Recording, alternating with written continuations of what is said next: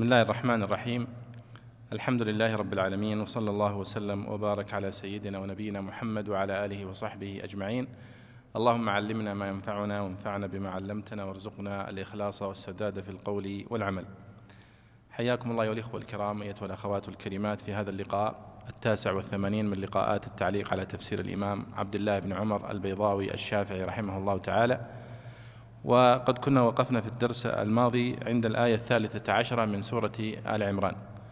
وكنا ذكرنا في مقدمة السورة ولا زلنا في المقدمة أن هذه السورة سورة آل عمران تحدثت عن توحيد الله سبحانه وتعالى وتثبيت هذا التوحيد في آيات كثيرة والرد على شبهات أهل الكتاب وخاصة النصارى. كما أن سورة البقرة قد تحدثت عن آه، شبهات اليهود والرد والرد عليها فقد جاءت سورة آل عمران آه، لنقض شبهات النصارى في آه، في الله سبحانه وتعالى وفي عيسى عليه الصلاة والسلام ونحو ذلك. وقد وصلنا عند قوله سبحانه وتعالى زين للناس حب الشهوات من النساء والبنين والقناطير المقنطرة من الذهب والفضة والخيل المسومة والأنعام والحرث. وزميلنا الأخ أحمد شمس الذي كان يقرأ ولا زال طبعا توفيت والدته صباح هذا اليوم فاعتذر عن الحضور. فنسأل الله لوالدته الرحمة والمغفرة وأن يجعلها من أهل الجنات النعيم وأن يجبر مصاب الأخ أحمد ويحسن عزاءه. في قوله سبحانه وتعالى في زين للناس حب الشهوات من النساء والبنين والقناطير المقنطرة من الذهب والفضة والخيل المسومة. يقول البيضاوي رحمه الله في تفسير هذه الآية قال زين للناس حب الشهوات أي المشتهيات. سميت أو سماها شهوات مبالغة وإيماء على أنهم انهمكوا في محبتها حتى احبوا شهوتها كقوله تعالى أحببت حب الخير. كأنه يقول الله سبحانه وتعالى يقول زي زين للناس حب الشهوات. ولم يقل زين للناس الشهوات. وإنما زين لهم حبها إشارة إلى تمكن هذا التزيين في نفوس الناس. كما قال الله سبحانه وتعالى عن سليمان عليه قال إني أحببت حب الخير عن ذكر ربي. ولم يقل إني أحببت الخير وإنما أحببت حب الخير.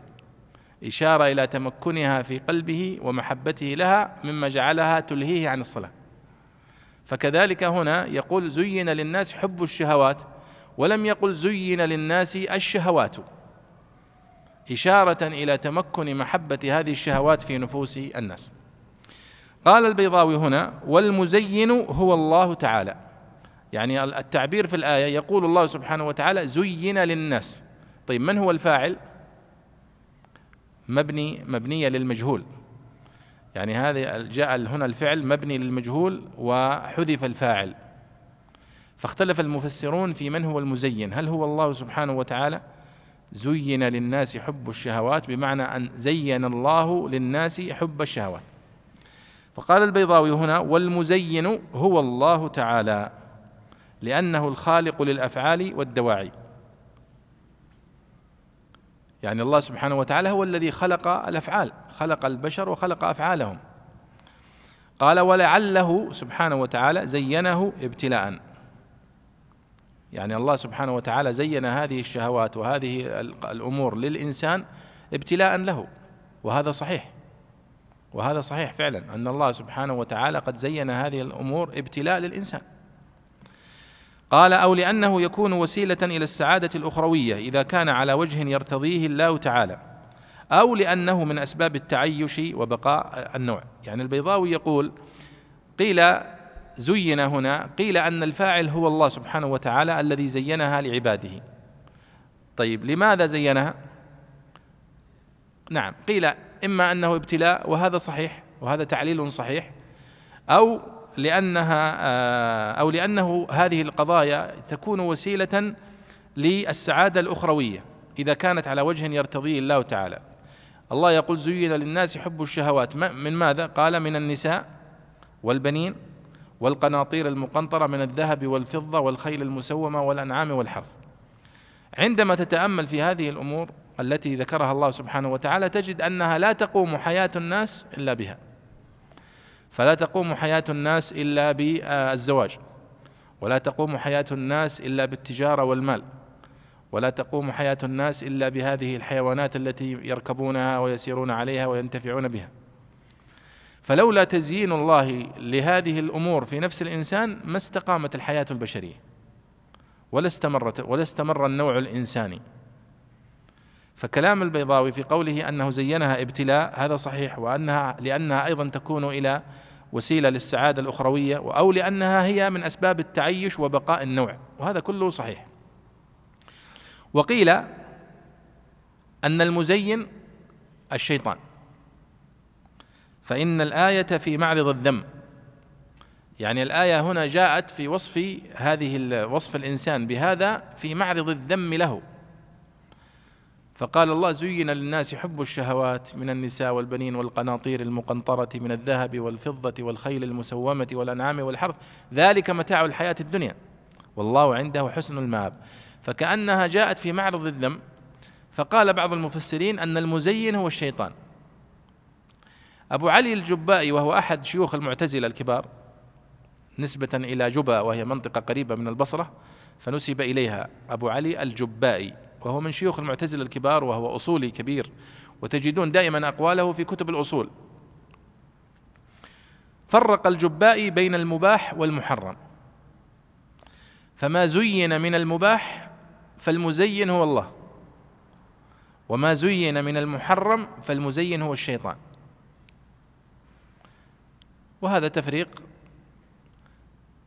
من من أبي علي الجبائي.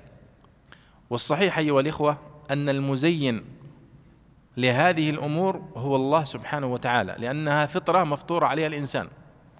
فالإنسان بطبيعته مفطور على حب الشهوات من النساء. فال يعني والله سبحانه وتعالى قد أشار هنا إلى جنس الذكور. وكذلك زين للنساء حب الرجال. فهي فطرة فطر الله الجنس البشري عليها. ميل كل جنس من الجنسين للآخر. ولولا ذلك لما استمر النوع الإنساني والله سبحانه وتعالى في أصل خلقه لحواء عليها السلام خلقها ليسكن إليها آدم عليه الصلاة والسلام. وذكر سبحانه وتعالى ما بين الرجل وزوجته من المودة والرحمة والسكنى وإلى آخره. وكل هذا من أجل بقاء النوع الإنساني. ومن أجل ولذلك شرع الله سبحانه وتعالى الزواج وحث عليه والنبي صلى الله عليه وسلم آه، يعني حث على النكاح وعلى آه، الإكثار من الولد وكذا. كل هذا من أجل تحقيق هذه هذه هذا المقصد العظيم وهو بقاء النوع الإنساني واستمراره من أجل استمرار عبادة الله سبحانه وتعالى. فهذا بالنسبة لقوله من النساء. قال والبنين. أيضا زين للإنسان حب الأبناء. والحرص على يعني آه، وجودهم. وذكر سبحانه وتعالى في سورة الكهف أن أنها من زينة الحياة الدنيا عندما قال المال والبنون زينة الحياة الدنيا. والإنسان يحرص على ذلك. أيضا هو من أجل الغاية نفسها ومن أجل استمرار النوع البشري والبقائه واستمراره وقال بعض المفسرين أنه لم يذكر النساء لأنهم يدخلون تبعا في البنين. قال من النساء والبنين فيدخل النساء البنات في جنس البنين. وبعضهم قال أنه كثير من الناس يميل إلى الأولاد أكثر من ميله للنساء فسكت عن البنات. قال والقناطير المقنطرة زين للناس حب الشهوات من النساء والبنين والقناطير المقنطرة من الذهب والفضة والخيل المسومة والأنعام والحرث. هذه كلها بيان لجنس الشهوات. الرئيسية. فذكر منها النساء وذكر منها البنين وذكر القناطير المقنطرة من الذهب والفضة. والقناطير جمع قنطار. والقنطار هو المقدار الكثير الذي ليس له حد. فالقنطار والصحيح في معناه أنه هو الشيء الكثير الذي ليس له حد. ولذلك وصفه فقال القناطير المقنطرة. كقول العرب مثلا آلاف مؤلفة. و نعم وملايين مملينة ونحو ذلك. فالمقصود بها يعني الكثرة التي ليس لها حد. فالإنسان يحب القناطير المقنطرة من الذهب والفضة. ولذلك تلاحظ الواحد منا كما أخبر النبي صلى الله عليه وسلم لو كان لابن آدم واد من ذهب لابتغى إليه ثانية. ولو كان له واديان لابتغى إليهما ثالثا.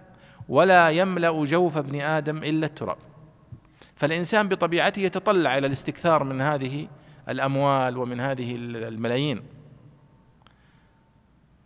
فالمقصود بالقناطير المقنطرة يعني الكثيرة التي ليس لها حد.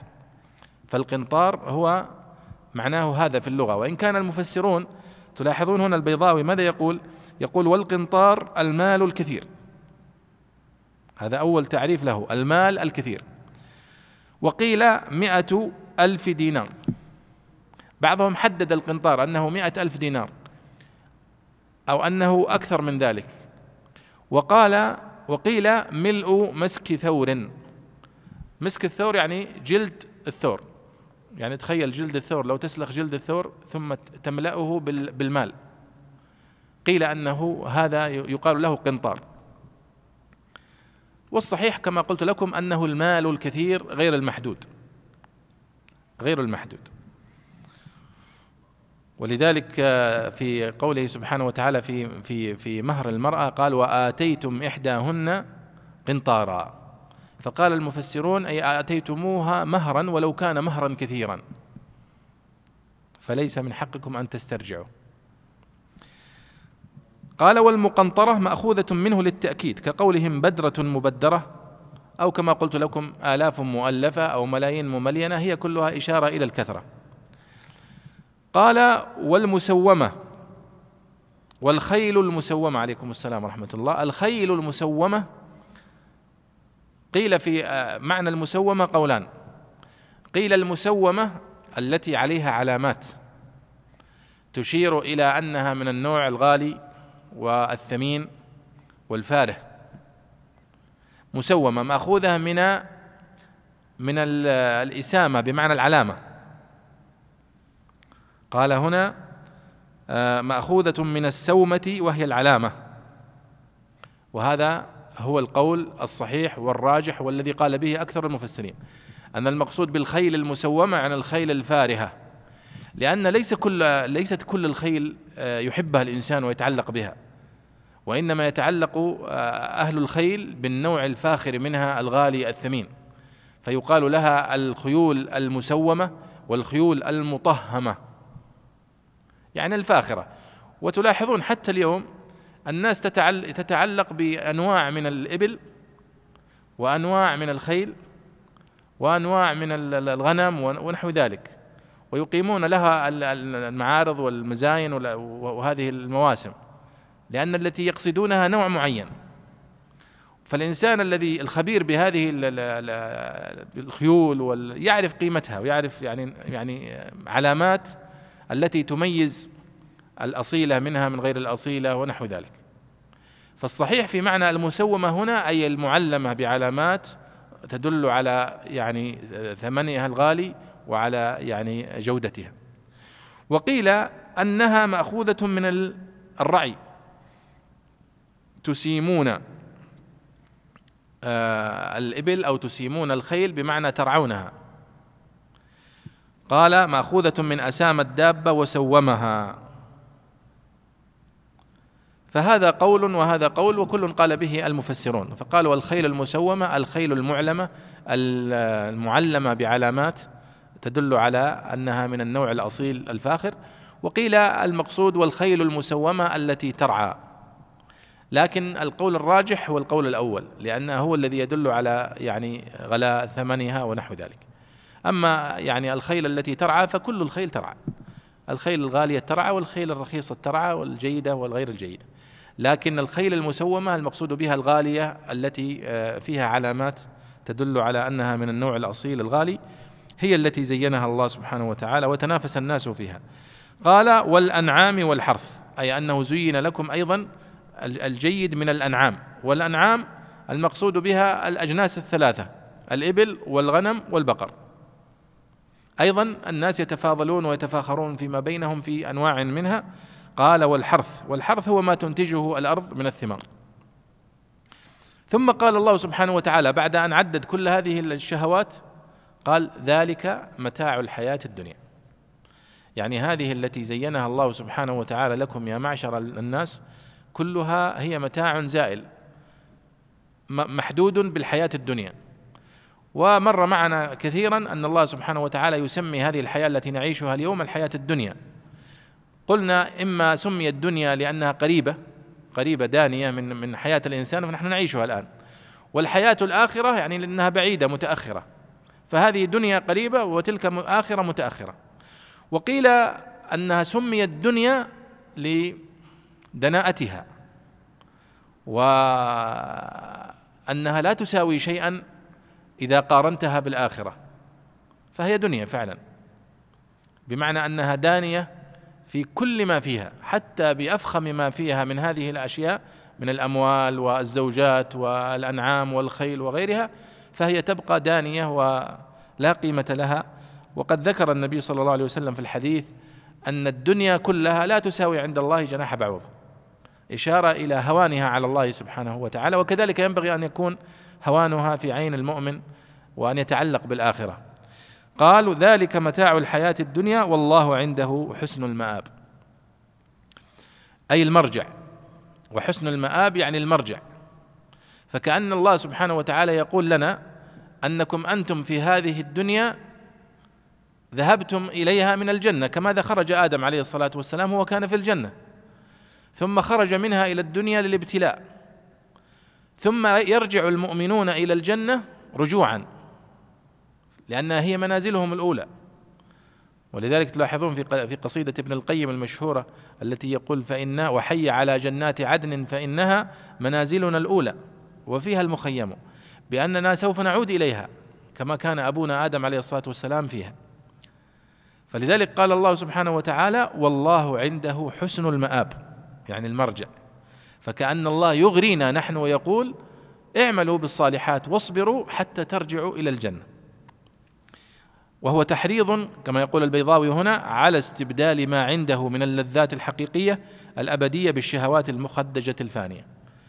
ويعني هذه حقيقة أيها الإخوة من حقائق الدنيا التي نحن ندركها جميعا أن هذه الدنيا فانية وأن كل ما فيها من اللذات فإنها فانية. ومهما جمع الإنسان فيها من المال أو تمتع فيها من الصحة والأولاد والزوجات فإنها في النهاية سوف تذهب وتزول. ولذلك النبي صلى الله عليه وسلم في أحاديث كثيرة كان يقول أحبب من شئت فإنك مفارقة وعش ما شئت فإنك ميت. وهذا كله للدلالة على أن هذه الدنيا فانية وزائلة وأنه لا يبقى للإنسان إلا ما قدمه لآخرته. هذه الحقيقة أيها الإخوة والتكرار لها في آيات القرآن الكريم والتأكيد عليها إشارة إلى أنها من المقاصد العظمى لهذا الدين ولهذا القرآن الكريم. لأن الله سبحانه وتعالى قد أنزل هذا القرآن الكريم على النبي صلى الله عليه وسلم وختم به الأديان. فرسخ فيه هذه الحقائق التي غابت عن الناس وربما تغافل عنها كثير من الناس وانهمك كثير من الناس في الدنيا. وكثير من الناس لا يعترف بالآخرة ولا يؤمن بها. وكان كثير من العرب قبل الإسلام ممن يعتقدون هذا المعتقد. إنما هي قالوا إنما هي حياتنا الدنيا نموت ونحيا وما يهلكنا إلا الدهر. وينكرون أن يكون هناك حياة أخرى أو بعث بعد الموت. فهذه الحقائق يجب أنها ترسخ وتؤكد على الناس حتى تستقر في نفوس الناس. لاحظوا الآن في القرآن الكريم في آيات كثيرة يختم بها الآيات يؤكدها يأتي لها بالأمثلة يأتي لها بالقصص حتى يؤكدها في نفوس الناس. وتصبح هذه عقيدة راسخة عند المسلم. أن هذه الدنيا مهما أصاب الإنسان فيها من الخير أو مهما أصابه فيها من الشر فهو زائل. وسوف ينتهي. فما أصابك من الخير سوف ينتهي. وما أصابك من البأساء ومن الضراء سوف تنتهي. ولكن ما هو موقفك من هذا ومن هذا؟ ولذلك النبي صلى الله عليه وسلم يقول عجبا للمسلم أو عجبا للمؤمن إن أمره كله له خير. إن أصابته سراء شكر. فكان خيرا له وإن أصابته ضراء صبر فكان خيرا له وليس ذلك إلا للمؤمن. ثم يقول الله سبحانه وتعالى قل أنبئكم بخير من ذلكم؟ ولاحظوا أسلوب القرآن الكريم كيف أنه ينوع بين السؤال والاستفهام وهذا الاستفهام المقصود به استثارة المستمع. كأن الله يقول أنا ذكرت لكم هذه الأشياء التي تتنافسون عليها. زين للناس حب الشهوات من النساء والبنين والقناطير المقنطرة من الذهب والفضة والخيل المسومة والأنعام والحرث. وأكثر الناس لو تأملت تذهب حياته وهو يطارد هذه الأشياء ويجمع فيها ويلحقها صح ولا لا؟ هذه حياتنا. إما أن مشتغل الإنسان بالدنيا مشتغل بالمال مشتغل بجمع الأموال كثير من حياة الإنسان واجتماعاته وسفرياته وروحاته ومواعيده وجواله ودنياه كلها مرتبطة بهذه البزنس وهذا شيء طبيعي. يعني كما قال الله سبحانه وتعالى زين للناس. هذا شيء مفطور عليه النفوس. لكن الله سبحانه وتعالى يحذرك في نفس الوقت. انتبه. يعني صحيح أنها قد فطرنا نحن على محبة هذه الأشياء من أجل أن نستعين بها على الحياة الآخرة. لكن الخطر الكبير هو أن تنهمك في هذه الأشياء وفي طلبها وتنسى الآخرة. فيصبح هدف الإنسان هو جمع المال. وهذا وهذا واقع كثير من الناس إنه ينشغل. فتجد أنه يتأخر عن الصلاة وربما يؤخر الصلاة ربما ينام عن الصلاة ربما وهو منهمك في اجتماعات وفي صفقات وفي أشياء كثيرة.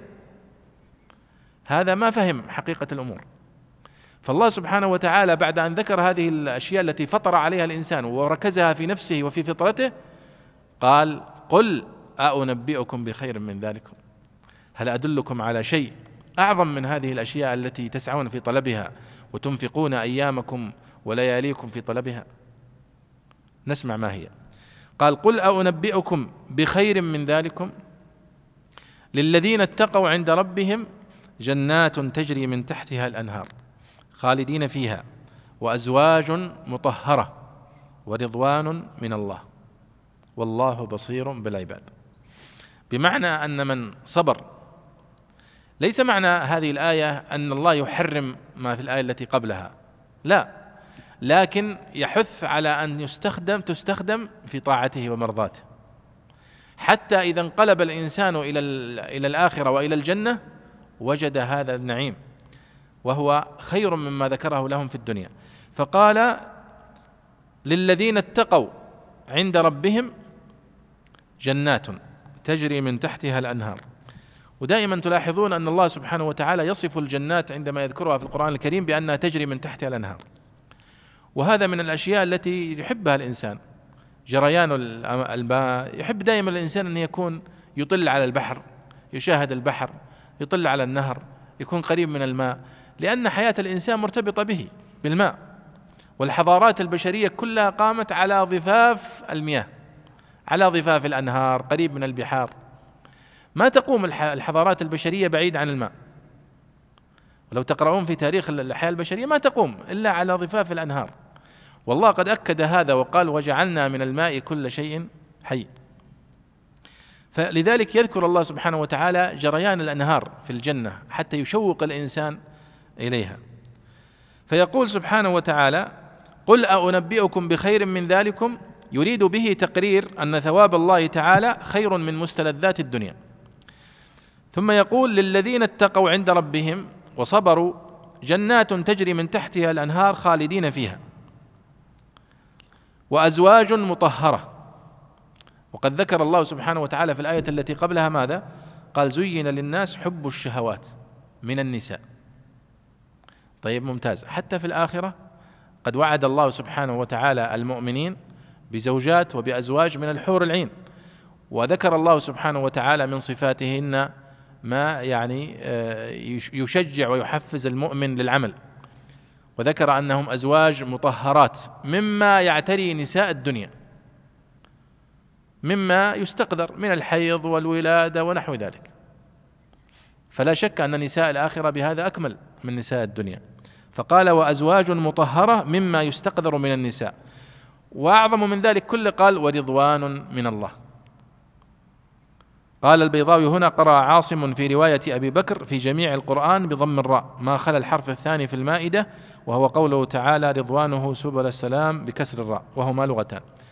يعني البيضاوي هنا يذكر القراءات في قوله سبحانه وتعالى ورضوان من الله. فيها قراءتان. ورضوان كسر الراء ورضوان رو رضوان بضم الراء. هذه قرأ بها شعبة عن عاصم. أبو بكر هو شعبة. قرأ بضم الراء ورضوان من الله في كل القرآن إلا في موضع واحد. في قوله سبحانه وتعالى في سورة المائدة يهدي به الله من اتبع رضوانه. قرأ شعبة بالكسر زي بقية القراء. يهدي به الله من اتبع رضوانه. وهذا دليل يا شباب على أن القراءات ليست بالتشهي والهوى وأن كل القراء إنما يقرؤون كما بلغهم عن النبي صلى الله عليه وسلم. وإلا لو كان يقرأ هو كما يشتهي شعبة كان كسر كان ضم الراء في كل المواضع. لكن دليل على أنه يتبع القراءة كما بلغته عن النبي صلى الله عليه وسلم أنه قرأ بالضم في كل المواضع إلا في موضع واحد في سورة المائدة بالكسر. ورضوان من الله. أي أن هذا النعيم برضوان الله سبحانه وتعالى على أهل الجنة هو أعظم من كل نعيم. ولذلك فسر جمهور المفسرين قول الله سبحانه وتعالى في سورة يونس للذين أحسنوا الحسنى وزيادة. أي للذين أحسنوا وعملوا الصالحات في الآخرة الحسنى وهي الجنة وزيادة. فما المقصود بالزيادة؟ جمهور المفسرين يقولون أن الزيادة المقصود بها النظر إلى الله سبحانه وتعالى في الجنة. رؤية الله سبحانه وتعالى في الجنة هي أعظم نعيم يناله أهل الجنة. والله يقول هنا ورضوان من الله والله بصير بالعباد. فكأن الله سبحانه وتعالى يقابل بين مظهرين مشهد الدنيا ومشهد الآخرة. ويقول لنا قد زين لكم في هذه الدنيا هذه الأمور. النساء والبنين والأموال والمقتنيات من الخيل والأنعام و وطبعا هذه الأشياء أيها الإخوة هي نموذج لما حببه الله سبحانه وتعالى إلى الناس. لكن اليوم ليس بالضرورة أن يكون مما يحبب لكل الناس الخيل المسومة والأنعام والحرث. قد يكون الناس اليوم يعني آه، معلقة قلوبهم بالأموال. ايا كانت هذه الأموال هل هي ذهب ولا فضة ولا دولارات ولا يورو ولا ريال؟ هي في النهاية هو تعلق قلب الإنسان بالأموال أو تعلق قلب الإنسان بالدنيا بأي وجه من أوجه التعلق. وأن التعلق بالله سبحانه وتعالى وبالآخرة هو الذي ينبغي على المؤمن. فيوازن الله سبحانه وتعالى ويقابل دائما بين الصفات. فيذكر لنا أن الدنيا ونعيمها وما فيها من الشهوات ويذكر ما في الآخرة من الشهوات الباقية. ثم يترك الاختيار للإنسان. وهنا يظهر معنى التكليف. يظهر معنى التكليف. وهو تكليف الإنسان وترك الاختيار له بما يستطيع هو أن يختار فيه هذا أو هذا ثم محاسبته على ذلك. لأن الإنسان في أعماله تنقسم أعمال الإنسان إلى أنواع فهناك أنواع ليس للإنسان فيها اختيار. فالذي يعمل فيك ليس لك اختيار فيه. مثل جريان الدم في عروق الإنسان هل لك اختيار فيه؟ مثل نبض القلب مثل حركة الرئتين في التنفس. ونحو هذه الحركات التي يسميها علماء الأحياء الحركات اللا اراديه لأنها تحدث بغير إرادة الإنسان وإنما هي بتصريف الله سبحانه وتعالى. بحيث لو اختلت هذه الحركات لا ربما فقد الإنسان حياته. ولذلك من الخير ومن الرحمة للإنسان أن لا تكون هذه الأعمال اختيارية وإنما هي إجبارية. فالإنسان يتنفس ويأكل ويشرب ويستيقظ وينام. والتنفس ماشي ونبضات القلب ماشية. لو اضطربت نبضات القلب ولو شيء يسير لاختلت حياة الإنسان. ولو ولو اضطربت التنفس لا أيضا اختلت حياة الإنسان. فهذه الأفعال هي أفعال ليست اختيارية للإنسان وإنما هي إجبارية. وهناك الأفعال التي تقع من الإنسان وليست تقع على الإنسان. هذه هي التي فيها اختيار للإنسان. كأن يذهب الإنسان إلى الصلاة أو يذهب إلى الملعب أو يذهب إلى الجامعة أو يذهب هذا اختيارية. يختار الإنسان أن يذهب. ولذلك الله سبحانه وتعالى علق التكليف بهذا النوع من الأفعال. فأمر الله سبحانه وتعالى الإنسان بأوامر ونهاه عن نواهي. كل هذه الأوامر وكل هذه النواهي متعلقة بهذه الأفعال التي تقع من الإنسان ولا تقع عليه. ثم حاسبه عليها. وهذا هو معنى قوله سبحانه وتعالى وهديناه النجدين بمعنى أن الله سبحانه وتعالى قد أبان للإنسان طريق الخير وأبان له طريق الشر وترك له حرية الاختيار حتى يصح الاختيار ويصح الاختبار ويصح العقاب والحساب بعد ذلك. فالإنسان اليوم لا يمكن أنك تستطيع تحاسبه وتعاقبه على نبضات قلبه لأن ليس لك فيها اختيار. لكنك تحاسب على كلامك بلسانك وعلى فعلك بيدك وعلى مشيك برجلك وعلى ما تعتقده بقلبك. هذه كلها أفعال اختيارية ولذلك تعلق التكليف بها. ويعني كثير من المفسرين يرى أن هذه هي الأمانة التي حملها الإنسان. في قوله سبحانه وتعالى إن عرضنا الأمانة على السماوات والأرض والجبال فأبين أن يحملنا وأشفقن منها وحملها الإنسان إنه كان ظلوما جهولا. البعض يظن أن قوله سبحانه وتعالى إنه كان ظلوما جهولا أنه ذم للإنسان. لماذا تحمل بهذه الأمانة وهو ظلوم جهول؟ والصحيح أنها ليست ذما له وإنما هي رحمة به. والتماس للعذر له لو فقع لو وقع في الخطأ وفي المعصية. لأنه إن وقع في هذه المعصية فإن سبب ذلك هو أنه قد خلق على هذا النحو من الجهل ومن الظلم. فلذلك قال المفسرون أن هذه الأمانة التي عرضت على السماوات والأرض هي أمانة التكليف. افعل ولا تفعل. ولذلك لاحظوا الملائكة الكرام عليهم الصلاة والسلام مجبولون على الطاعة. مجبولون على الطاعة. كما أننا نحن مجبولون على النوم وعلى التنفس وعلى فهم جبلوا على الطاعة. قال الله سبحانه وتعالى لا يعصون الله ما أرهم ما أمرهم ويفعلون ما يؤمرون. وذكر أنهم لا يفترون عن العبادة. لأنهم فطروا عليها. وأيضا الله سبحانه وتعالى يعني هذه المخلوقات التي من حولنا الجبال وكلها مفطورة على عبادة الله وتسبيح كما ذكر الله سبحانه وتعالى وقال وإن من شيء إلا يسبح بحمده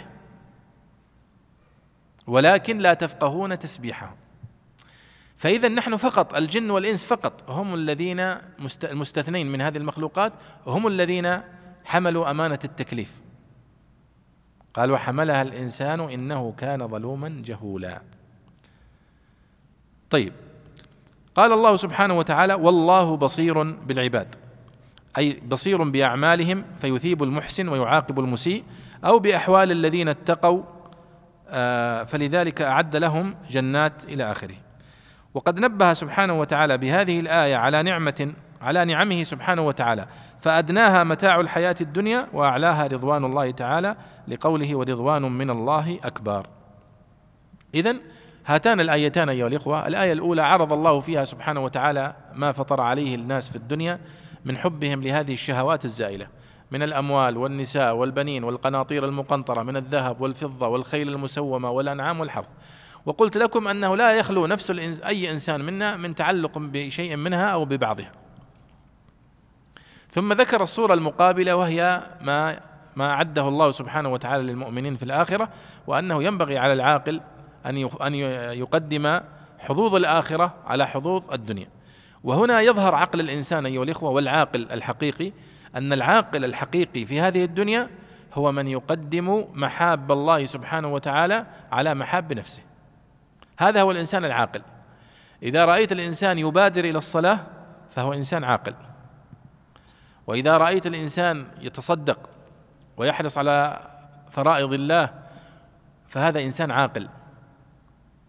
وإذا رأيته يخل بشيء منها فهو يعني ينقص عقله وعقله بقدر نقصانه في هذه الأشياء. وقس على ذلك. وهذه الدنيا أمامنا جميعا. نحن في مزرعة وفي في قاعة اختبار. والله سبحانه وتعالى قد يعني نوع هذه الحقائق التي يذكرها في هاتين الآيتين في مواضع كثيرة في القرآن الكريم. وذكر قصص كثيرة تؤكد هذه الحقائق. ثم يقول الله سبحانه وتعالى في وصف أولئك العباد عندما قال والله سبحانه وتعالى بصير بالعباد. أي بصير سبحانه وتعالى بعباده الصادقين المخلصين الذين يفضلون محابه على محاب أنفسهم. ثم ذكر صفات لهؤلاء. فقال الذين يقولون ربنا إننا آمنا فاغفر لنا ذنوبنا وقنا عذاب النار. الصادقين الصابرين والصادقين والقانتين والمنفقين والمستغفرين بالأسحار. هذه كلها صفات لعباد الله الصادقين الذين أدركوا حقيقة هذه الدنيا فوصف لها هذه الصفات. حتى يحثنا على على أن نكون متصفين بهذه الصفات. نشوف الصفات هذه واحدة واحدة. فيقول سبحانه وتعالى هنا الصابرين والصادقين اولا الذين يقولون ربنا إننا آمنا فاغفر لنا ذنوبنا وقنا عذاب النار. إشارة أيها الإخوة إلى أن من أول صفات العباد الصالحين الإكثار من الدعاء لله سبحانه وتعالى. بالمغفرة. الذين يقولون ربنا آمنا فاغفر لنا ذنوبنا وقنا عذاب النار. وفيها إشارة هنا إلى أنه ينبغي على الداعي أن يدعو عندما يدعو أن يقدم بين يدي دعائه ما يكون ما ما يبرر استجابة الله سبحانه وتعالى لدعائه. فهنا يقول ربنا إننا آمنا واستجبنا وصدقنا فاغفر لنا ذنوبنا. فكما أننا استجبنا لأوامرك يا رب وآمنا بأنبيائك وبأوامرك فاغفر لنا ذنوبنا وقنا عذاب النار. وهذه قال البيضاوي صفة للمتقين أو للعباد. وفي ترتيب السؤال على مجرد الإيمان دليل على أنه كاف في استحقاق المغفرة أو الاستعداد لها. يعني يقول أنهم قالوا ربنا آمنا فاغفر لنا. فهم ذكروا صفة الإيمان إشارة إلى أن مجرد الإيمان بالله سبحانه وتعالى ايمانا صادقا يستحق صاحبه كل هذه المكافآت. وهذه بالمناسبة يا شباب من طرق تعليم الله سبحانه وتعالى لنا كيف ندعوه. نحن عرفنا الله سبحانه وتعالى لكن كيف ندعوه؟ ما هي الألفاظ المناسبة في دعائه سبحانه وتعالى؟ جاء في القرآن الكريم وفي السنة النبوية تعليم لنا كيف ندعو الله سبحانه وتعالى. ولذلك خير ما يدعو به المؤمن دائما هو ما ورد في القرآن الكريم وفي السنة النبوية من الأدعية. ثم يقول سبحانه وتعالى في صفاتهم بعد هذين الصفتين لاحظوا أنه قدم الذين يقولون ربنا آمنا فاغفر لنا ذنوبنا وقنا عذاب النار. الصابرين أول صفة. الصادقين الصفة الثانية. القانتين الصفة الثالثة. والمنفقين الصفة الرابعة والمستغفرين في وقت مخصص المستغفرين بالأسحار هذه الصفة السادسة. يقول البيضاوي هنا حصر لمقامات السالك على أحسن ترتيب. فإن معاملته مع الله تعالى إما توسل وإما طلب والتوسل إما بالنفس وهو منعها عن الرذائل وحبسها على الفضائل والصبر يشملهما وإما بالبدن وهو إما قولي وهو الصدق وإما فعلي وهو القنوت الذي هو ملازمة الطاعة. وإما بالمال وهو الإنفاق في سبل الخير وأما الطلب فبالاستغفار لأن المغفرة أعظم المطالب بل الجامع لها. وتوسيط الواو بينهما للدلالة على استقلال كل واحد منها وكمالهم فيها. وتخصيص الأسحار لأن الدعاء فيها أقرب إلى الإجابة لأن العبادة حينئذ أشق والنفس أصفى والروع والروع أجمع سيما للمجتهدين.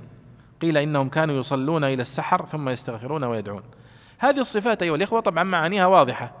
الصابرين والصبر هو الحبس حبس النفس على ما تكره. والصبر إما أن يكون صبر عن المعاصي أو صبر على الطاعات وعلى مشقتها وصبر على لأواء الحياة وعلى قضاء الله وقدره. فإذا أصاب الإنسان مكروه يصبر. وهذه كلها لا شك أنها من أركان إيمان الإنسان الصبر عليها على قضاء الله وقدره. وأنه يتفاضل المؤمنون بتفاضلهم في الصبر. بل إنه حتى في في الحياة الدنيا أيها الإخوة الصابرون هم الذين يفوزون حتى في الدنيا. حتى في في أمور الناس العادية وفي تجارتهم وفي أمورهم الصابر هو الذي يفوز. ولذلك يتفاخر الناس حتى في أيام الجاهلية بالصبر. وأن الشجاعة في المعركة هي الصبر. وقالوا إنما النصر صبر صبر ساعة. ولذلك يقول عنترة عندما سئل يعني كيف تستطيع أنك تغلب خصمك؟ فقال أنا أكثر منه صبرا. كما قال النابغة الجعدي في قصيدته المشهورة يقول آه، سقيناهم كأسا سقونا بمثلها ولكننا كنا على الموت أصبرا فلذلك يتفاضل الناس في الدنيا ويتفاضلون في الآخرة أيضا بالصبر. ولو تأمل كل واحد منا في في حياته وفي عبادته لوجد أن كل النجاحات التي حققها الإنسان في حياته بسببها الصبر. النجاح في الدراسة النجاح في الحياة النجاح في العمل النجاح حتى في التعامل مع الناس. الذي لا يصبر على أخلاق الناس لا يمكن أن ينجح. وهذه قاعدة قديمة. ولذلك يقول السموأل في قصيدته اللامية المشهورة يقول إذا المرء لم يدنس من اللؤم عرضه فكل رداء يرتديه جميل. وإن هو وهذا الشاهد وإن هو لم يحمل على النفس ضيمها فليس إلى حسن الثناء سبيل. إذا كان الإنسان لا يصبر ولا يتحمل أخطاء الناس فإنه لن يصل إلى السيادة وإلى حسن الثناء. فهي يعني قاعدة في الدنيا والآخرة. والله سبحانه وتعالى يقدم صفة الصبر على كل هذه الصفات. فيقول الصابرين لا يمكن أن تحافظ على صلوات في الجماعة إلا إذا صبرت. وإلا لو فكرنا في صلاة الجماعة على سبيل المثال لوجدنا أنها فيها مشقة ليست سهلة. الالتزام بمواعيد الصلوات الخمس وأن تستطيع أن تحافظ عليها وتصليها كلها مع الجماعة وتحرص أنك لا يفوتك تكبيرة الإحرام وتحرص على النوافل. وين؟ هذه ليست سهلة. لا يوفق إليها إلا من يصبر. ولذلك لاحظوا الصبر في القرآن الكريم كم ورد الحث عليه. هذا موضع من المواضع فقط. لكن الله سبحانه وتعالى قد قال يا أيها الذين آمنوا اصبروا. ختم السورة نفسها سورة العمران ختمها بهذا المعنى. يا أيها الذين آمنوا اصبروا وصابروا ورابطوا فاتقوا الله لعلكم تفلحون. فاذا كل الفضائل التي يسعى إليها الإنسان في الدنيا وفي الآخرة هي متعلقة بالصبر. فقدمه. قال الصابرين والصادقين. وصفة الصدق أيها الإخوة صفة الوضوح. وصفة الصدق في التعامل مع الله سبحانه وتعالى ومع الناس. هذه أيضا ليست صفة سهلة. صفة صعبة. أن تصدق مع الله سبحانه وتعالى في كل ما تعبده وما تقوله وما تفعله وتصدق مع الناس. ولذلك انظروا إلى تعاملنا في فيما بيننا. الصادق محبوب عند الناس. وإن كان أحيانا بعضهم ربما يتضايق من الصادق لأنه قد لا يجاملك فقد يجابهك أحيانا بما تكره لكنك تحبه. والناس بطبيعتها تكره المتلون صاحب الوجهين الذي يقابلها بوجه وإذا غاب عنها تعامل معها بوجه أليس كذلك؟ فكذلك في في العبادة. فالله سبحانه وتعالى لا يحب المنافقين وإنما يحب المؤمنين الصادقين. وقد حث الله على الصدق في مواضع كثيرة. وذكر فضل الصادقين. يا أيها الذين آمنوا اتقوا الله وكونوا مع الصادقين. ولذلك من أعظم فوائد قصة الثلاثة الذين خلفوا في سورة التوبة هو موضوع الصدق. يعني هي قصة يمكن أن نعنون لها بقصة الصدق. وقد فهم هذا كعب بن مالك رضي الله عنه عندما صدقوا النبي صلى الله عليه وسلم عندما رجع من غزوة تبوك كان هناك مجموعة كثيرة تخلفت عن النبي صلى الله عليه وسلم. ما سافرت معه في معركة آه، آه، تبوك. فكثير منهم من المنافقين كذابين. لما رجع النبي صلى الله عليه وسلم جاءوا سلموا عليه اعتذروا منه وقالوا معليش والله كان عندنا ظروف كان عندنا ارتباطات كان عندنا كذا عندنا أولاد عندنا أموال عندنا. فالنبي صلى الله عليه وسلم سكت عنهم ودعا استغفر لهم وسكت عنهم. كعب بن مالك رضي الله عنه ومرارة بن الربيع وهلال بن أمية ثلاثة فقط من الأنصار تخلفوا عن غزوة تبوك أيضا لكنهم ما استطاعوا أن يكذبوا في العذر. وقالوا ما كان لنا عذر يا رسول الله.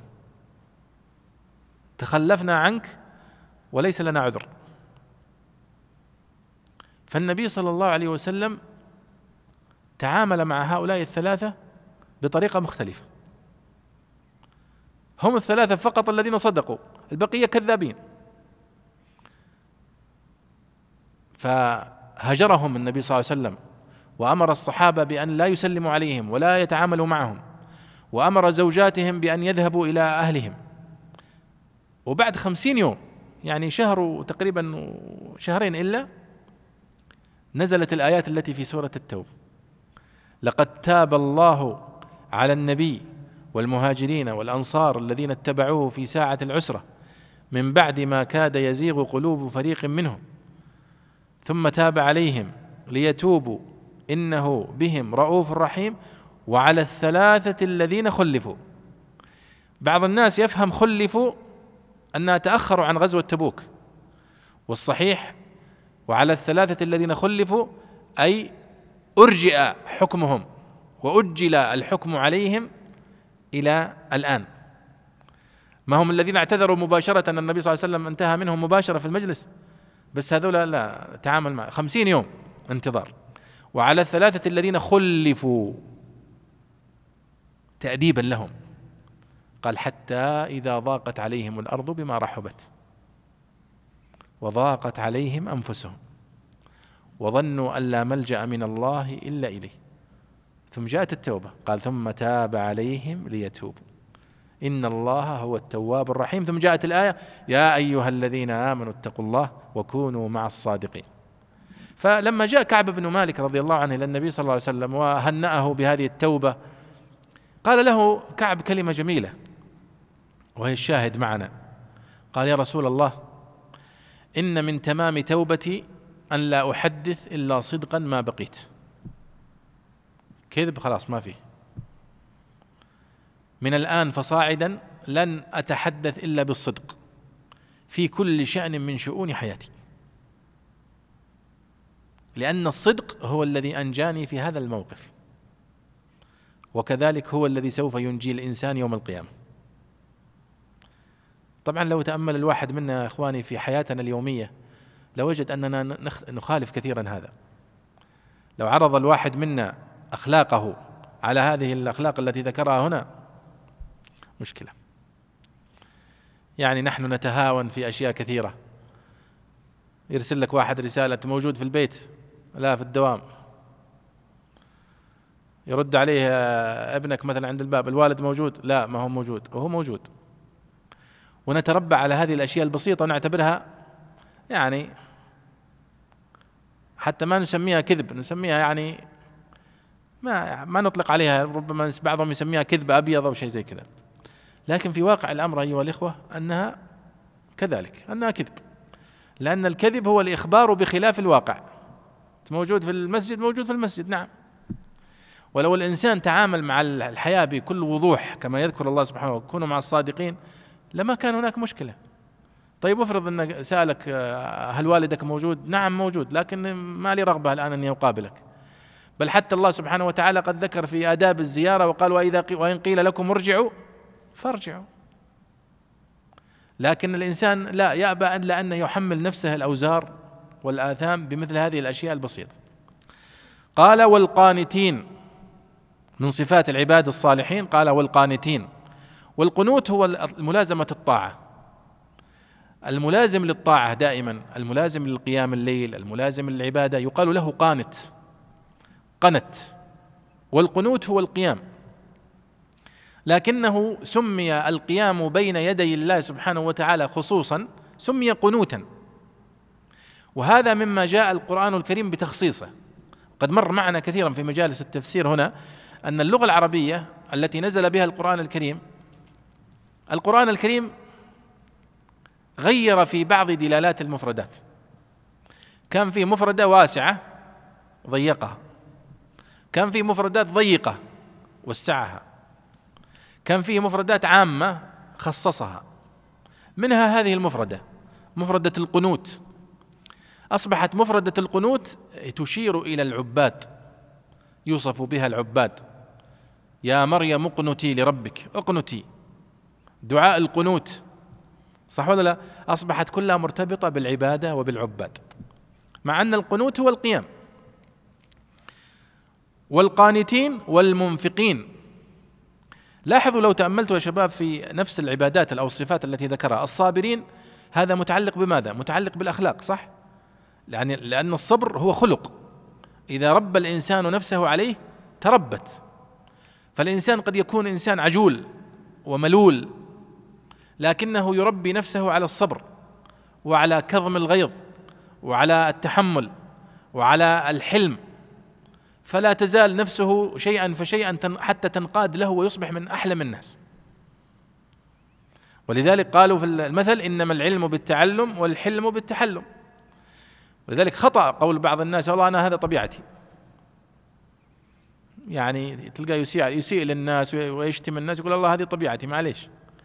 وإنما لو ربى نفسه على الصبر وعلى التحلم وعلى تهذيب اللسان وكذا لتربت النفس. فلاحظوا هنا الصابرين هذا خلق والصادقين هذا خلق من الأخلاق والقانتين هذه عبادة والمنفقين هذه عبادة ولكنها عبادة مالية. فلاحظوا كيف أن الصفات التي مدحها الله كثير منها يتعلق بالجانب الأخلاقي بل حتى الإنفاق جزء منه يتعلق بالإخلاق وبمكارم الأخلاق. ولان إغاثة الملهوف هي من مكارم الأخلاق وهي من الإنفاق في سبيل الله. أليس كذلك؟ ولذلك حاتم الطائي وعبد الله بن جدعان هم كانوا من الكرماء جدا في الجاهلية كرماء جدا. ناس أسخياء. اللي في جيبه ما هو له وإنما ينفق للناس ولا شك أن هذه من أعظم مكارم الأخلاق. لكن لأنهم ما كانوا مسلمين فالنبي صلى الله عليه وسلم ما ترحم عليهم. لكنه لما جاءت لما جاء الأسرى من من من طي من جماعة حاتم الطائي لما غزا المسلمون بلادهم فجاءوا بالأسرى. فكان من ضمن الأسرى سفانة. بنت حاتم الطائي. وعدي أخوها. فأن فلما مرت النبي صلى الله عليه وسلم بجانبهم وكانوا بجانب المسجد لما جيء بالأسرى فقالت للنبي صلى الله عليه وسلم يا رسول الله أنا سفانة بنت حاتم الطائي. فقال النبي صلى الله عليه وسلم لمن كان يعني يعني يحرسهم قال أطلقوها فإن أباها كان يحب مكارم الأخلاق. وقال لها كلمة جميلة. قال لها النبي صلى الله عليه وسلم لو كان أبوك مسلما لترحمنا عليه. دلاله أيها الإخوة على أن الكرم والسخاء هو من العادات التي حث عليها الإسلام ومن العادات الحميدة التي جاء الإسلام بتمكينها وتأكيدها. وهي هنا تتجلى في الإنفاق. لكن بدل ما كان ينفق الإنسان حتى يقال أنه كريم أصبح ينفق ابتغاء مرضات الله. ولذلك سئلت عائشة سألت عائشة رضي الله عنها النبي صلى الله عليه وسلم قالت يا رسول الله عبد الله بن جدعان كان ممن ينفق ويكرم الناس فهل ينفعه ذلك عند الله؟ فقال لها يا عائشة إنه لم يقل يوما من الدهر رب اغفر لي خطيئتي يوم الدين. يعني ما كان موحد ما كان يشهد أن لا إله إلا الله. ولذلك هذا لن ينفعه. لكن الله سبحانه وتعالى لكمال عدله لا يحرم هؤلاء من الجزاء. فيعجل لهم جزاءهم في الدنيا من السمعة والصيت. ولذلك شوفوا حاتم الطائي إلى اليوم. ونحن نضرب به المثل في الكرم صح؟ مع أن أبا بكر الصديق أكرم منه وعبد الرحمن بن عوف أكرم منه ومن أبيه ومن جده وعثمان بن عفان أكرم منهم جميعا. لكنه ما زال يضرب المثل بحاتم. ولعل هذا والله أعلم من تعجيل جزائه في الدنيا. وادخار جزاء هؤلاء الكبار إلى الآخرة. وإلا عثمان بن عفان رضي الله عنه ما أنفق حاتم مثل ما أنفق عثمان.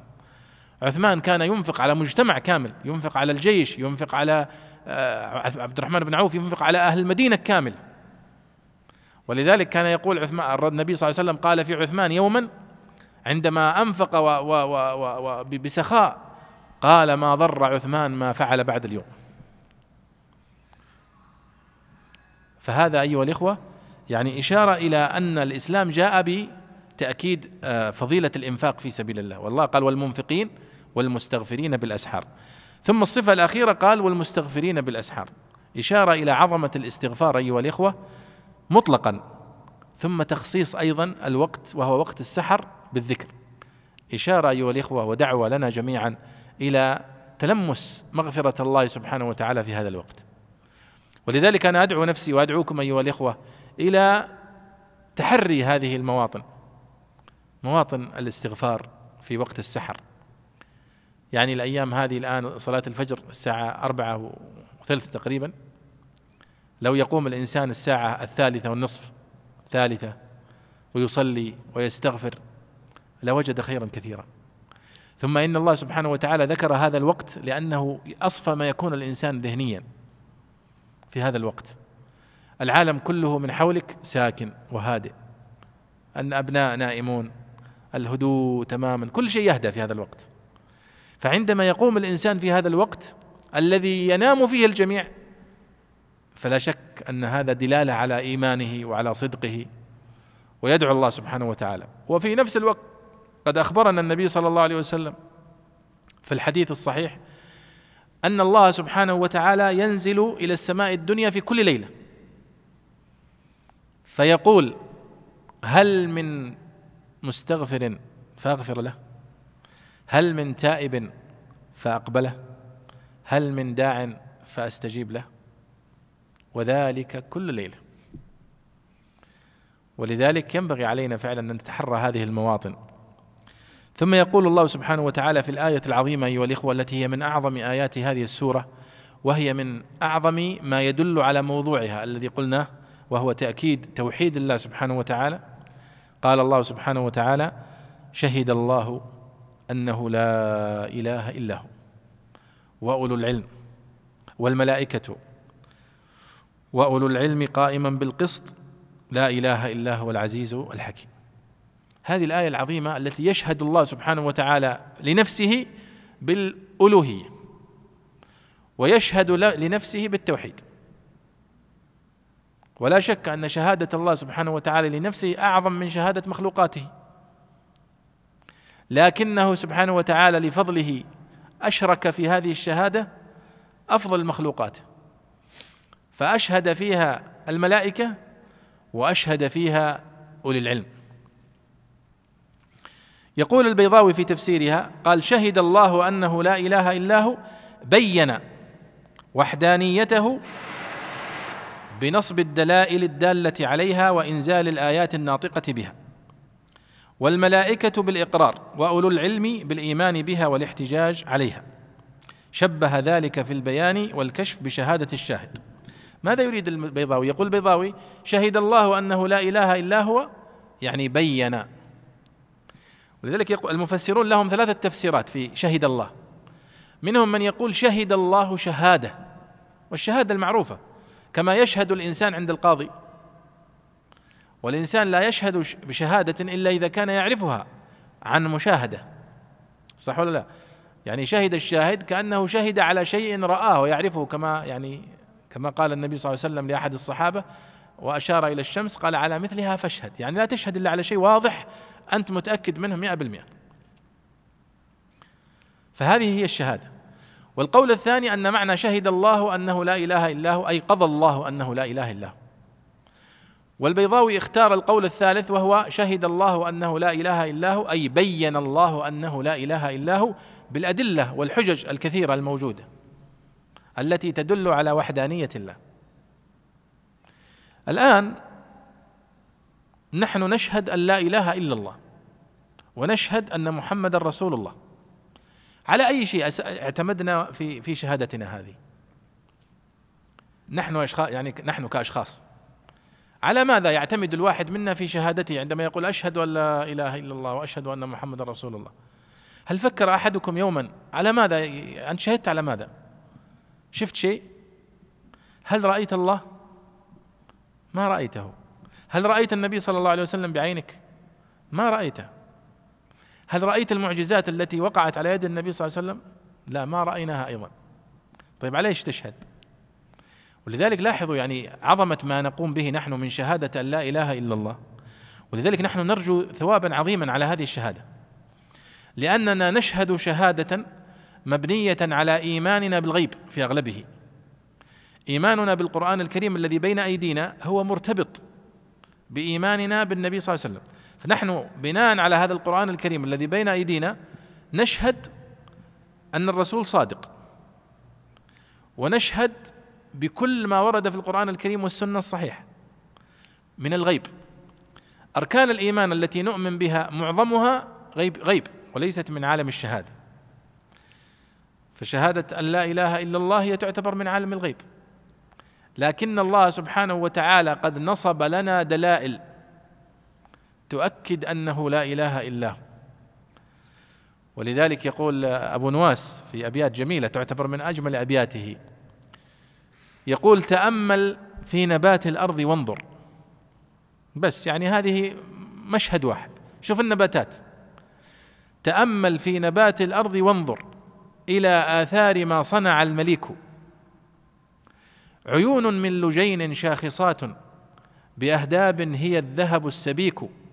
على قضب الزبرجد شاهدات بأن الله ليس له شريك. المؤمن الذي استقر الإيمان في قلبه يرى في كل شيء ما يؤكد أن الله لا إله إلا هو. في خلقه سبحانه وتعالى للمخلوقات. في خلقه للإنسان نفسه كما قال الله وفي أنفسكم. عالم الإنسان النفس البشرية هي عالم من الأسرار. لم يكتشف الإنسان منها شيء إلى حد الآن. الروح التي هي أعظم الأسرار ما حد يعرف ما هي هذه الروح. النباتات المخلوقات الأجرام السماوية كلما تعمق علماء الفلك زادت ذلك من يمين من إيمان المؤمن. كلما تعمق علماء الفيزياء زاد ذلك من علماء من إيمان المؤمن. كلما تعمق علماء الكيمياء علماء الرياضيات علماء الجيولوجيا علماء الجغرافيا علماء التاريخ الأحافير الآثار كلها تؤكد حقيقة واحدة أن الله سبحانه وتعالى واحد لا شريك له وأنه هو الخالق وأن هذا الكون محدث الله هو الذي خلقه من عدم. ولكن كل هذا معتمد بالنسبة لنا نحن المؤمنين على تصديقنا بهذا القرآن العظيم. ولذلك يعتبر القرآن العظيم هو أعظم المعجزات للنبي صلى الله عليه وسلم. حتى ألفاظ الأذان أيها الإخوة تلاحظون أنها هي تؤكد هذه الآيات. لاحظوا الآن في في الأذان ما هي الجمل التي تكرر في الأذان؟ هي تؤكد وحدانية الله سبحانه وتعالى. الله أكبر الله أكبر الله أكبر الله أكبر. أشهد أن لا إله إلا الله أشهد أن لا إله إلا الله. وهذا كله هو تأكيد لهذه المعاني التي نتحدث عنها في سورة العمران ففي قوله سبحانه وتعالى هنا شهد الله أنه لا إله إلا هو. والملائكة أيضا شهدوا أن الله لا إله إلا هو. وأولو العلم أيضا شهدوا أن الله لا إله إلا هو. فذكر الله سبحانه وتعالى أنه هو نفسه شهد على وحدانيته. وهذه أعظم شهادة. ولذلك قال قل أي شيء أكبر شهادة؟ قل الله. شهيد بيني وبينكم. فهو سبحانه وتعالى يشهد هذه الشهادة. قال والملائكة أي والملائكة تشهد بوحدانية الله. قال وأولو العلم. أولو العلم هنا ذكر اولو العلم بس العلم بيش العلم بماذا؟ نقول العلم بما وردت الشهادة فيه. وأن العلماء بالله سبحانه وتعالى هم المقصودون في هذه الآية. ولذلك العلماء بالكتاب وبالسنة هم أولى من يدخل في هذا المعنى. لأنهم هم أعلم الناس بالله وبصفاته وبما ينبغي له من التعظيم والإجلال. فكلما زادت معرفة العالم بالله سبحانه وتعالى زاد إجلاله له وتعظيمه وتوحيده له. واضح هذا يا شباب؟ قال وأولو العلم قائما بالقسط أي هذه الشهادة شهادة قائمة بالقسط والعدل. ثم قال الله سبحانه وتعالى لا إله إلا هو العزيز الحكيم. يعني يقول شهد الله أنه لا إله إلا هو والملائكة وأولو العلم. ثم يختم فيقول لا إله إلا هو. فيكرر الشهادة بالتوحيد لا إله إلا هو العزيز الحكيم. هذه الآية والإخوة على قصرها كما قلت لكم هي تمثل عمود سورة آل عمران بما يتعلق بتوحيد الله سبحانه وتعالى وترسيخ هذا المفهوم. نحن ولله الحمد لأننا مسلمون موحدون. نعم نتقبل هذا الأمر بكل بساطة وبكل سهولة. ونشعر أنه منطقي وعقلي وينسجم مع الفطرة وليس لدينا ولله الحمد شك في هذه الحقيقة. ليس لدينا شك في أن الله هو الواحد الأحد الخالق الرازق والمستحق للعبادة. لكن هناك أناس لديهم شك والعياذ بالله. ولديهم ربما إنكار أن الله سبحانه وتعالى واحد لا شريك له. ولذلك خلال التاريخ تاريخ البشرية وقع الشرك والإلحاد والكفر بالله سبحانه وتعالى. فلذلك ينبغي علينا أيها الإخوة أن نكثر من حمد الله وشكره على هذه النعمة ونعززها بالدعاء لله سبحانه وتعالى والتضرع إليه أن يثبتنا على هذا الإيمان وهذا اليقين وأن لا يصرفنا عنه. وأيضا أيها الإخوة ينبغي علينا أن لا نعرض أنفسنا ولا من نعول إلى الشبهات التي تقدح في هذه الحقائق. شبهات الإلحاد وشبهات الكفر. وللأسف أنها اليوم أصبحت منتشرة بشكل سهل في وسائل التواصل الاجتماعي وغيره فلينبغي على كل واحد منا أن يحذر على نفسه ويحذر على من يعول. فالله سبحانه وتعالى يقول هنا لا إله إلا هو العزيز الحكيم ثم يقول إن الدين عند الله الإسلام. النبي آه، البيضاوي هنا ذكر أن الله قدم العزيز على الحكيم هنا قال وقدم العزيز لتقدم العلم بقدرته على العلم بحكمته ورفعهما على البدل إلى آخره. ثم قال الله سبحانه وتعالى إن الدين عند الله الإسلام. يعني إن الدين الحق المقبول عند الله سبحانه وتعالى هو الإسلام فقط. والدين الإسلامي أيها الإخوة هو دين آدم عليه الصلاة والسلام إلى محمد عليه الصلاة والسلام. فكل الأنبياء جاءوا بالتوحيد بدون استثناء. والشرك الموجود عند النصارى وعند اليهود لا علاقة لموسى عليه الصلاة والسلام به ولا علاقة لعيسى به ابدا. فعيسى عليه الصلاة والسلام هو نبينا نحن وموسى هو نبينا نحن. ومحمد هو نبينا نحن وإبراهيم ونوح كلهم أنبياؤنا نحن المسلمين. أما عيسى وموسى فلا علاقة لهؤلاء اليهود والنصارى به ابدا وإنما هم ينتسبون إليهم زورا وبهتانا. لأن هؤلاء الأنبياء عليهم الصلاة والسلام جاءوا بالتوحيد الخالص.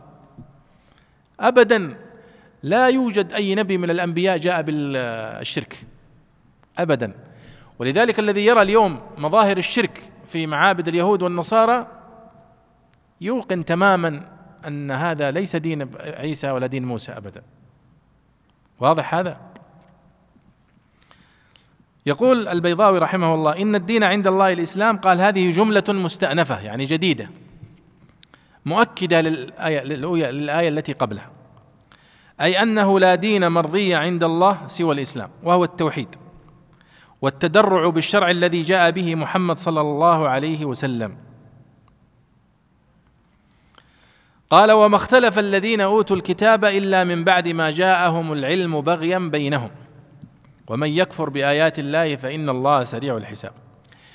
أي ما اختلف الذين أوتوا الكتاب من اليهود والنصارى ومن سبقهم ممن كانت لهم كتب سماوية ما وقع الاختلاف والنزاع فيما بينهم إلا بعد أن أوتوا العلم. ولكنه لم يكن علما صادقا علما أريد به وجه الله. وإنما علم أريد به التنازع والمنافسة وأن يقال للإنسان عالم. ولا يزال هذا النوع من العلم أيها الإخوة سببا في نزاع المؤمنين والناس إلى اليوم. إلى اليوم. حتى نزاعنا اليوم هو بسبب العلم. وشق عصا العلماء من العلماء ممن يدعي العلم من هذا النوع. الذين يطلبون العلم ثم يقعون في هذه الموبقات فيفرقون الصف ويشتتون صف المسلمين وهم منتسبين إلى العلم. لماذا؟ لأن الإنسان الجاهل يسهل تعليمه. لأنه إنسان لا يعلم. فإذا علم تعلم وانتهت المشكلة. لكن المتعالم الذي علم شيئا وغابت عنه أشياء وتعلم العلم لغير وجه الله هو الذي يفسد الصف ويفرقه. فهو يظهر عند الناس وعند جمهور الناس أنه عالم يتكلم بكلام العلماء ويستدل بأدلتهم. ولكنه عند العلماء الذين يعرفونه يعرفون أنه ليس منهم. فتقع الفتنة بسبب ذلك. ولذلك قال الله سبحانه وتعالى وما اختلفوا وما اختلف الذين أوتوا الكتاب. عندهم كتاب سماوي. إلا من بعد ما جاءهم العلم بغيا بينهم وحسدا فيما بينهم وتنازع. قال البيضاوي هنا وما اختلف الذين أوتوا الكتاب من اليهود والنصارى أو من أرباب الكتب المتقدمة. فقال قوم إنه حق وقال قوم إنه مخصوص بالعرب ونفاه آخرون مطلقا إلى آخره. وقيل هم قوم موسى اختلفوا بعده وقيل هم النصارى إلى آخره. إلا من بعد ما جاءهم العلم أي بعدما علموا حقيقة الأمر وتمكنوا من العلم بها بالآيات والحجج. بغيا بينهم قال حسدا بينهم وطلبا للرئاسة. لا لشبهة وخفاء في الأمر. فهم يقولون بالباطل وينصرون الباطل وهم يعلمون ذلك. لو تأملتوا الآن في التاريخ القريب وفي التاريخ المعاصر لوجدتم نماذج لهذا. أناس هم محسوبون على أهل العلم ولكنهم ينصرون الباطل ويقفون في صف الباطل. وتقع الفتنة بسببهم أشد من وقوعها بأسباب أخرى. قال ومن يكفر بآيات الله فإن الله سريع الحساب. طبعا هذه السورة وردت فيها الكثير من الأساليب الحجاجية التي يستخدمها النبي صلى الله عليه وسلم ويستخدمها المؤمنون في المجادلة والمدافعة عن الإسلام. ولذلك هي مليئة بالحجج ومليئة بالبراهين التي يرد بها على الذين يشركون بالله والذين يدعون أن الله له ولد أو أن له صاحبة والرد عليه فيقول الله سبحانه وتعالى هنا فإن حاجوك بمعنى جادلوك. من هو الذين كانوا يجادلون النبي صلى الله عليه وسلم؟ الذين كانوا يجادلونه هم علماء أهل الكتاب أو من أخذ منهم. حتى مشركو قريش عندما كانوا يجادلون النبي صلى الله عليه وسلم كانت مجادلاتهم ضعيفة وسخيفة وهزيلة. فلما أرسلوا وفدا إلى النصارى وإلى اليهود أخذوا منهم التعليمات. وكيف يجادل النبي صلى الله عليه وسلم. لماذا؟ لأنهم أهل كتاب. يعني بمصطلحنا اليوم يعتبرون هم المثقفين في الجزيرة العربية. النصارى في نجران واليهود أيضا في نجران وفي المدينة وفي تيماء وفي المناطق اللي حول الجزيرة العربية. كانت هذه هي مواضع اليهود ومواضع النصارى. ولذلك في سيرة النبي صلى الله عليه وسلم وتاريخ السيرة النبوية لم يذكر أنه جاءه يهود من بلاد الشام أو جاءه نصارى من مصر أو جاءه ما في. وإنما كل الذين جاءوا النبي صلى الله عليه وسلم من اليهود والنصارى كانوا يأتونه من نجران ويأتونه من أطراف الجزيرة. كانوا علماء بالكتاب بالتوراة والإنجيل. قليل من كان في قريش يتقن هذه المعلومات. ولا يكاد يذكر في كتب التاريخ وفي كتب السيرة أحدا ممن كان له علم بكتب أهل الكتاب إلا ورقة بن نوفل. ورقة بن نوفل وهو قرشي وهو ابن عم خديجة رضي الله عنها. فلما نزل الوحي على النبي صلى الله عليه وسلم كان كبير في السن ورقة بن نوفل. فلما جاءت به خديجة إلى إلى ورقة وحكى له قصة هذا الوحي الذي جاءه في الغار هو ما يعرف أنه وحي طبعا لكن ذكر له يعني ماذا حدث له. فعرف ورقة بن نوفل بحكم خبرته بالوحي وكيف كان ينزل على موسى وعلى عيسى. قال هذا الناموس الذي جاء إلى موسى. وذكر له يعني هذا ثم مات ورقة مباشرة في تلك المرحلة. انتهى يعني لو كان يعني ورقة بن نوفل بقي ربما آه، لجأت قريش إلى ورقة وسألته لكنه مات مبكرا قبل أن تشتد الخصومة بين محمد بن النبي صلى الله عليه وسلم وبين قريش. ولذلك كان قريش يرسلون آه، إلى اليهود في المدينة ويسألونهم يقولون أرسل لنا يعني خرج فينا واحد يدعي النبوة كيف نتعامل معه؟ فدلوهم على المفاتيح. وذكروا لهم هذه الثلاثة الأسئلة التي ذكرها الله في سورة الكهف صح؟ قالوا اسألوه عن يعني فتية في الزمن الأول وعن كذا وكذا وكذا. هذه كلها أسئلة تعجيزية ما يسألها إلا مثقفين. ما يعرفونها قريش. أخذوها من اليهود. لما انتقل النبي صلى الله عليه وسلم إلى مكة إلى المدينة أصبح اليهود موجودين. فكثرت النقاشات والجدالات. نزلت سورة البقرة وسورة آل عمران في هذه المرحلة. تعلم النبي صلى الله عليه وسلم كيف يرد على هؤلاء. ولذلك ورد فيها فإن حاجوك فقل فقل فقل فقل. وهذا كله أسلوب آه، يعني في تعليم الحجاج والتدريب عليه.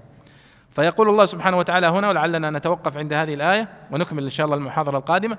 فإن حاجوك يا محمد حاجوك في الألوهية حاجوك في النبوة حاجوك في الخلق. أشياء كثيرة. قال فإن حاجوك فقل أسلمت وجهي لله ومن اتبعن وقل للذين أوتوا الكتاب اليهود النصارى والأميين اللي هم المشركين أأسلمتم؟ يعني هل آمنتم وانقدتم واستجبتم لهذا الذي جئت به؟ فإن أسلموا فقد اهتدوا. وإن تولوا فإنما عليك البلاغ. ما قال له فإن وإن تولوا فقاتلهم. وإن تولوا فمت كمدا لا. وإن تولوا فلا تجد في نفسك حرج. فإنما وظيفتك فقط هي البلاغ. وقال في آية أخرى إنما على رسولنا البلاغ المبين. هذه وظيفة الأنبياء وهي وظيفة الدعاة من بعدهم. وظيفة الدعاة وظيفة الأنبياء هي البلاغ المبين. وإقامة الحجة وإقامة الأدلة بحيث لا يبقى في نفوس المدعوين أي شبهة أو أي سؤال ما وجدوا عليه جواب أو أي شبهة ما وجدوا لها كشف. لا. وظيفة النبي وظيفة الداعية وظيفة المعلم أن يكشف كل هذه الشبهات. ثم بعد ذلك إذا أصبحت الأمور واضحة ومنكشفة فيخلى بين الإنسان وبين نفسه. فإن استجاب وآمن كما قال الله سبحانه وتعالى فإن آمنوا فإن أسلموا. والإسلام هو الانقياد. وحتى تذكرون في تعريف الإسلام الذي أخذناه في أولى ابتدائي أن الإسلام هو ماذا؟ الاستسلام. الاستسلام لله بالتوحيد والانقياد له بالطاعة والخلوص من الشرك وأهله. فهذا هو الاستسلام. قال فإن أسلموا فقد اهتدوا وإن تولوا فإنما عليك البلاغ والله بصير بالعباد. ولعلنا إن شاء الله نتوقف إن شاء الله مع هذه الآية وما كلام البيضاوي في الدرس القادم بإذن الله تعالى. نكتفي بهذا وصلى الله وسلم على سيدنا ونبينا محمد وعلى آله وصحبه أجمعين.